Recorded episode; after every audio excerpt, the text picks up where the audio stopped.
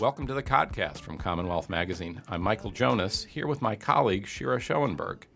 The ways of Beacon Hill can be mysterious, with the public sometimes cut off from the back rooms where deals are cut and decisions are made. But it's not just the public that is often left in the dark. Lawmakers themselves frequently cast votes on important issues based on less than rigorously vetted evaluations of what a bill would actually do. A new research center aims to change that. The Center for State Policy Analysis, which is being launched at Tufts University, will serve as a state level version of the Congressional Budget Office, the federal agency that evaluates the impact of legislative proposals in Washington. The Policy Center will not only carry out analyses of major proposals on Beacon Hill, but will also evaluate the impact of ballot questions that ask voters to make important policy decisions. Evan Horowitz, a former data journalist at the Boston Globe, is director of the new center, and he is here with us today on the podcast. Welcome, Evan. Michael, it's great to be here. That's a great blurb, and I'm wondering if I could steal it and uh, use it like in mission statements and whatnot. Absolutely. Thank you. Uh, and uh, we're, we're, we're glad to talk a little about this new center. So just give people a sense of what it is that the center is aiming to do and, and, and what's the vacuum that you're trying to fill that has existed. So, I mean, I, I mean, you summarize it beautifully. I mean, I think of it in two parts. One part on the legislative side, which is that you know state legislators are understaffed for the most part, um, and they have a ton of responsibilities. So, being able to do detailed research on all of the legislative proposals that come their way is often a daunting, if not impossible, task. So, in that regard, we'd love to provide a kind of external capacity for legislators. If they're debating something, if they're considering a proposal, we'll go out, dig into the research, find out what, it's, what it shows on that issue, uh, what has worked, what hasn't worked, what have states tried, um, what other alternative approaches exist, and provide that, that uh, information to them and to the public. That's half of it. The other half is on the ballot questions. Same kind of thing. I mean, increasingly, major lawmaking gets done on the ballot, right? It doesn't go through the state house. It goes directly to citizens, and they make decisions about whether marijuana should be legal um, or whether nurse staffing ratios should be uh, set at a certain level, or as it'll be this one, what, what reimbursement rates at nursing homes should be. And there's no agency dedicated to analyzing the impact of these initiatives. Uh, so what you get instead are dueling reports from opponents and proponents. Um, and so we think you know it would be essential, really. It will be essential in future and has been essential in the past, even if it's been lacking, uh, to do independent, nonpartisan assessment. And we're going to do that. So, Evan, there are literally thousands of legislative bills and proposals out there. How are you going to decide which ones to look at? So, we're not going to do thousands. I'll start with that. You're right. Uh, there are lots of legislative proposals. So, the the criteria for assessment is um, meaningful impact, uncertain outcome, um, short time frame. So it's something that's likely going to be voted on within, say, three six months, and it's going to be have a meaningful impact on people's lives in the state. And information could make a difference. That is, it isn't a, a deter- predetermined outcome. Um, so it's hard to say exactly how many that is, but having looked back over previous legislative sessions, it seems to be something like 20 to 30 per two year session. So at full strength, that's what we're hoping for 15, 10 to 15 kind of analyses on the legislative side per year. And is it I mean, are there some sort of questions that are going to lend themselves more to this sort of analysis than others? I guess I'm thinking, I mean, at some level, there's got to be some sort of quantification, right, involved. Um, and, and, and there are some issues that it sort of strikes me both have kind of a quantitative side, but then there's another dimension to them that I'm not sure quite how you'd evaluate. I'm thinking of, I mean, when you talk about uh, major battles we've had over the ballot, we had a couple of years ago this huge showdown uh, over charter school, uh, uh, the charter school cap in the state. And so, I mean, you can try to sort of run certain numbers on it, but then there's also just sort of questions about this different model of, of public education and how you feel about it. So I think, I mean, there, there are a couple ways, I guess, to interpret that question. One of them is the big one is, I will say, not every important vital civic question is susceptible to analysis. Some right. of them come down to values. Right. And we're not going to make take positions on values. That's part of what it means to be nonpartisan is to really focus on those things which can be analyzed. So on the charter school question, there are definitely some issues you can assess. Uh, how effective have charter schools been in terms of student education in other states? Uh, what kinds of models seem to have worked? What kinds haven't? However, there's also an underlying question about educational values um, that exceeds any analysis we're going to do, and that you know we leave to voters. It's one of those. It's one of the, it's one of those questions where it makes actual might make actual sense to ask voters. I feel it's a, it's a values question. Right. Or I'm thinking about casinos or something. There's Yeah. there's a lot to look at in terms of impact of casino on Yeah. state revenue, on jobs. There's a lot of ways to run the numbers, but then at some Then point, there's like a big ethical question. exactly. Yeah. Um, yeah, but there's another way to interpret the question, which is like even some of those, there are even some which are not values questions, but are, which are still hard to analyze. Like I don't know that ranked choice voting is necessarily a values issue, um, and that's coming on the ballot, and it's And it's one of the things you guys and plan it's to one thing do we plan an to analysis do. of. But y- yes, um, and, but it, it can't be like a mathematical analysis of the impact of ranked choice voting because um, that's not really that's not really approachable really in thing. that way. um, but what you can do is a qualitative assessment of say how people have responded in those states or regions that have switched over to ranked choice voting. What kinds of problems have arisen? Uh, what kinds of unforeseen uh, difficulties or benefits can we identify that might help with a transition here? So it's true that not everything is susceptible to pure quantification, but in a lot of cases, there is meaningful analysis research that can be done, even on those questions where you can't really just sort of pin a number on it. Taking another example, I know you mentioned that the TCI, the Transportation Climate Initiative, is one of the first things that you're going to be looking at. We've already seen some analysis done. You know, how much money will this add to? Will this, you know, raise for states? How much money will this cost drivers? What kind of value add could you give to a subject like TCI? So I, I would say two things. One is um, I think those numbers we've seen some, but not enough analysis specifically on those numbers. Uh, that is, what kind of revenue are we talking about? What's the impact on driving? Uh, what's the impact on the environment? But also the source matters. Most of the analysis we've seen has come out of the governor's office, which is not to say that it's right or wrong, just that it comes from an interested party. And our numbers may agree completely with their numbers. I don't know yet. We haven't completed our analysis. In which case, we will still publish it and say, hey, here we got numbers that agree entirely with the numbers that are coming out of the governor's office. Or they may not. And having an independent source of that information, I think, is significant and meaningful in its own right, uh, even if it seems potentially duplicative, um, because the the are totally different. I know you mentioned that you're an independent source. I will add that we do have, for example, the Ways and Means Committee is often putting out a fiscal note. You have CHIA, the Center for Health Information Analysis, doing an independent analysis of healthcare questions. We have several think tanks which do have an agenda, but also, you know, are known for putting out pretty good research, um, already out there doing these analysis.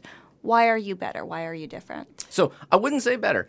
In the case of the ones that you mentioned, some of them, okay, I applaud every effort to expand the opportunities for independent analysis in the state. You're pro data. I right? am. I'm pro data. Right. This is not. Just I'm put- put not that out there on the table. Yeah, I'm not competitive with Chia. If Chia wants to do, and they have access to an incredible set of health data, and to the extent that they want to do analysis of what this means for payers, that's wonderful. And I don't find myself feeling competitive with them in any way. Um, I'm going to meet with folks in the Health Policy Commission in a couple of weeks of the same thing. They do incredible work. I'm very supportive of that. I'd like to see more institutions doing that. So, um, the big difference here is lots of these groups have their own corner. And when there's a policy in their corner, they will do it. Not always. A fiscal note is also kind of limited. But the fiscal note is just a budgetary thing. It's not. That's not really what I'm aiming for. So we'll put that aside. Um, so a lot of these groups, like they have their corners. That's not what, what I'm up to. What I'm up to is whatever the legislators do, legislature is doing, we're going to find experts to analyze that. So we, we don't have a corner, right? We are being led around by the nose by the legislature, and that's deliberate. And I don't think there's a group out there doing that. And so that's that's just on the legislative side. On the ballot question, like there really isn't there really isn't anybody doing it. Um, one question fell into the lap of the Health Policy Commission, the nurse staffing question, and they picked it up and did you know did a, an independent assessment of it. Um, For which they got blistered, of course, by one blistered. of the sides, and it, which you know, well, which is going to happen, Right. Like I, I've gotten this version of this question in a couple of interviews this week, which is it's a great question, you know. Um, but nonpartisan doesn't mean beloved by all, right? It, that, Exactly. that, that is not it, right? That's not what you're aiming for. It means Right. sticking, not having a, an interest in the outcome of your research, and sticking as close to the data and evidence as you can. Um, and I think the Health Policy Commission did that in that case. But it took a while to get them there, and it was happened to be a health question. Not all ballot questions are related to that. It would be good to have a group to do that. Um, so I think I've, I've, that answers a couple of them. In terms of like the the like mass budgets and the mass taxpayers, those kinds of groups. Um, it's kind of similar in the sense that, uh, I mean, I worked at mass budget for a while, so I mean, I, I know that world. Um, they're more agenda shaping organizations. They also they have their issues and they want to shape what the legislature is talking about in the next year, two years, whatever it is. Um, whereas that's not what CSPA is. That's not what the center that I'm running is. Wait, what, what, Wait, how do you say that? Yeah, this is, this is the first I, time I had I to get it in. No, no, I had said. to get it in for that reason. That's how I'm. I imagine it as an acronym, CSPA, not as an initialism. Uh, CSPA, like you're going to get a massage at the beach. Wow, this is soothing, and Exactly. I, I feel sort of comforted and That like- that's the idea. and- I had a and- whole and- team of brand experts work on. No, um, but I, I, that's how I that's how I pronounce it. So CSPA, okay. um, And what does that stand for? The Center for State Policy Analysis. So, so yeah. So for us, it's really legislation shaping, not agenda shaping. It, and when I say shaping, it's not because we believe in certain outcomes. It's because, from a technical perspective, there are ways to make legislation better or worse. That is, less susceptible to unforeseen or unintended consequence, more aware of how this approach has worked in other places, things like that. And and when you say, uh, I mean, I think this is an important point that that you're not wedded to, uh, you know, unlike some organizations that have more sort of agendas or perspectives they come at, you're not wedded to a particular outcome, but you are going to be wedded to arriving at an outcome and sort of landing somewhere, trying to trying to shed some light on things, and um, and just as as happened with the Health Policy Commission analysis of that of that very contentious ballot question, it seems likely that your analyses will, uh, you know, will tend to sort of cheer one side of an argument and be a little bit of a downer for another side, depending on. I mean, maybe there'll be times when both sides sort of see something to like and pick from it and, and not like, but it it's also seems possible that they will kind of come down more on one side or the other. Not that because that's where what you were aiming for, but that's just where the data take you. I think that's right, and it would be it would be tragic for a nonpartisan group to flee from meaningful data because they felt a necessity because we felt a necessity to please everyone. Um, I think that vitiates the purpose of, of CSPA an organization like this. Now, it's also true that if if all of our work comes down on a particular side uh, consistently, that's a sign that something has probably gone wrong. Um, that you know we I, I I don't know I don't know where that bias would be sneaking in um, at, at, at the moment. Um, but it's definitely something to to watch for. I mean, the, the things that keep me awake are the things I'm most nervous about in terms of uh, medium and long term success is maintaining both the nonpartisan quality of the work and the nonpartisan reputation. So I'm alive to any kind of deviation from that um, in terms of perception or or um, material findings. So who's going to be doing the research?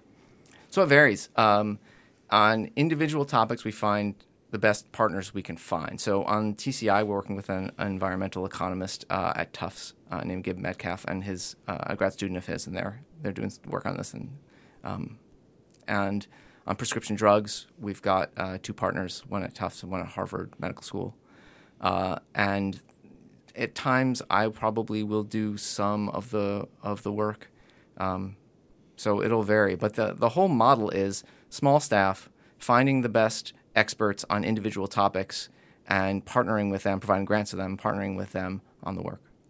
You mentioned you'll be doing some work. Can you tell people a little bit about your own background? Yeah. So how far back do you want me to go? I was born on a snowy day in 1976, uh, which is true. I thought everybody should want to know. Like we stick to nonpartisan facts even in our birth stories. Um, We'll- We'll be checking that. Yeah, We'll you can fact you can you can you can go look at Weather Underground and see what the weather was like.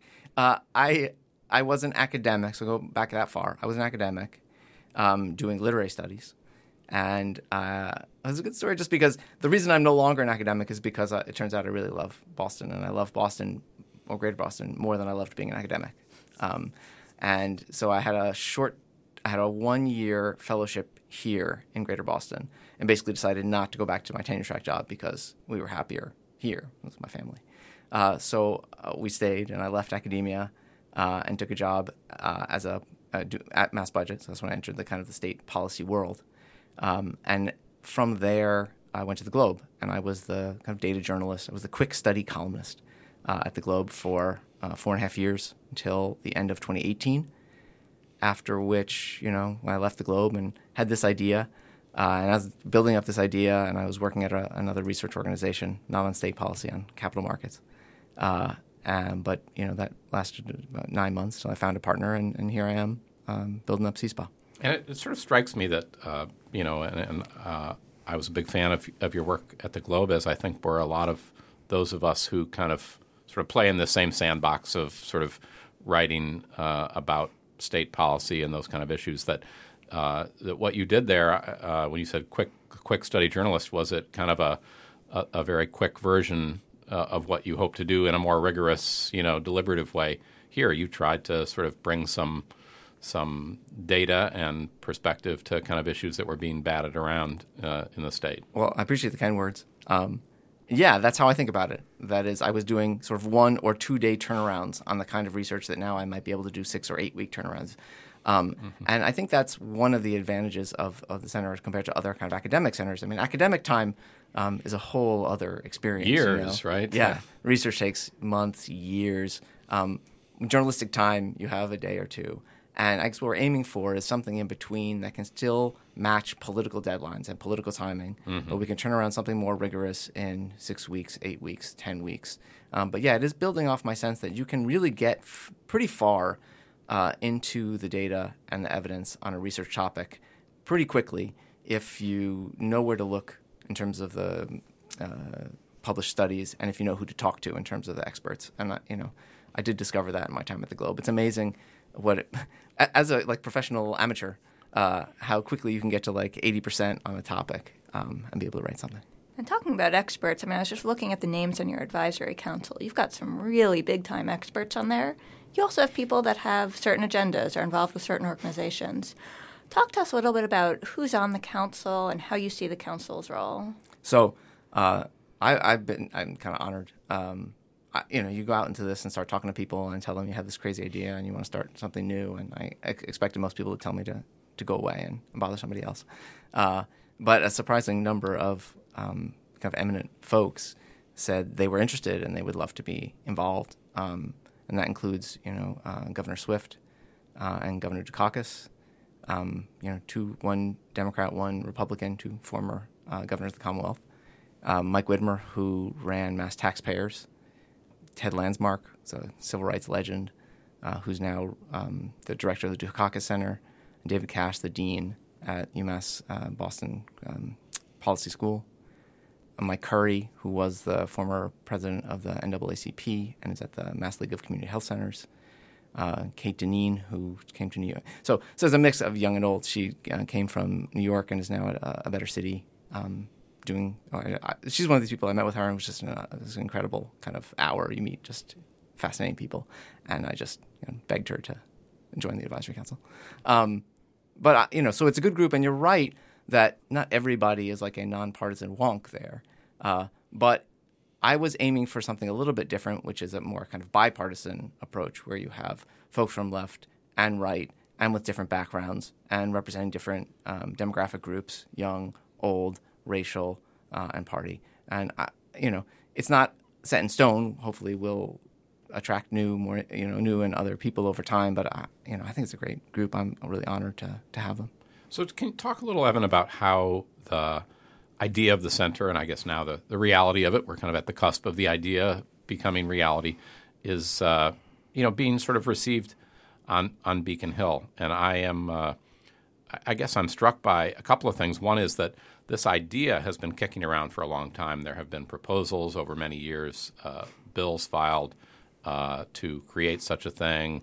When she first came into office, the state treasurer Deb Goldberg talked about doing this, and then at one point, kind of uh, said, I, I doubt it'll really happen. I mean, there there was kind of a sense, it seems almost of resignation up there, and and you know, and to be blunt, what it implies is that you know is that the folks in charge maybe are not that keen on this sort of thing, and that it can be threatening to have this kind of outside evaluation. Uh, you know, uh, knowledge and information is currency up there, and I think the folks in charge want to be the ones telling members of the legislature, or in the case of ballot questions, you know, different groups want to say, here's what this would mean. So I think that's certainly a potential risk, um, something that I'm alive to.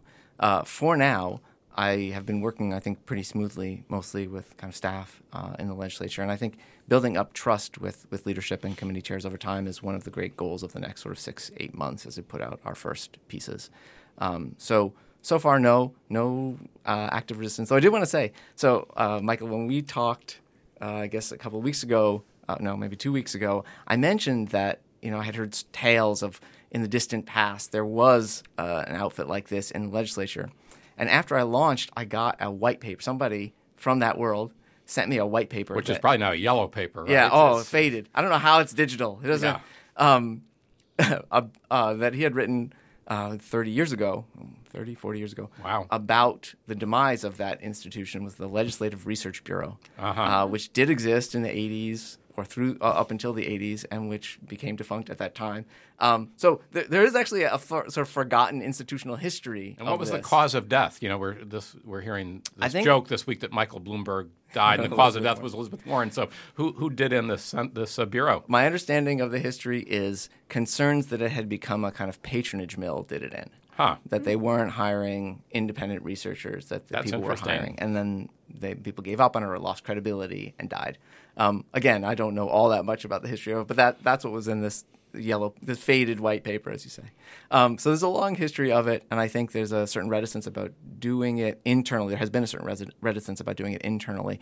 Um, but so far, I've had nothing but sort of cooperative conversations with folks about doing it externally. So I, I'm enthusiastic and and uh, optimistic about about that. Yeah, and I would just say, as Evan mentioned, that he and I spoke a couple weeks ago, and we did. Uh, I didn't mean to give you away. No, we had a story which you can find on uh, uh, at our site at CommonwealthMagazine.org. Uh, a, a story last week on the launch of the center, and um, and and and I was kind of interested to uh, reach out and see what the reaction would be from the House Speaker and the Senate President, and and I and I didn't really get one. I got kind of crickets. I thought you know they would maybe offer up a oh you know kind of a bland you know we welcome the addition of new you know voices and sources of information that conform are the important work of uh, uh, of of lawmakers and, and, and state policy, but uh, they maybe were a little little worried about I don't know maybe they thought you'd you'd, you'd sort of be they'd be blurbing your, your promotional materials I'm an and un- then the next month you'd be uh, slamming some proposal Well, that's exactly. I mean, the, a wait and see uh, position doesn't surprise me, right? I, I have a lot to prove yet, um, and I'm hoping to prove it. Well, Evan Horowitz, it's been great to uh, chat about the uh, wait C C-SPA. C spa. Of course, I don't know why it just doesn't No, roll right off my right off tongue. my tongue. Uh, but I think uh, you know it, it certainly for those of us who are in the business of trying to make sense of what's going on and inform people. It, uh, I'm sure we will be uh, we will be turning to C spa and looking with interest to the reports that you all put out and uh, and hope to maybe have you back back on after you've put some out to uh, to talk about them with us. So thanks for joining us No, on the that podcast. sounds great. Thanks, Michael. And this has been another episode of the podcast from Commonwealth Magazine. For my colleague Shira Schoenberg, I'm Michael Jonas. Thanks for listening.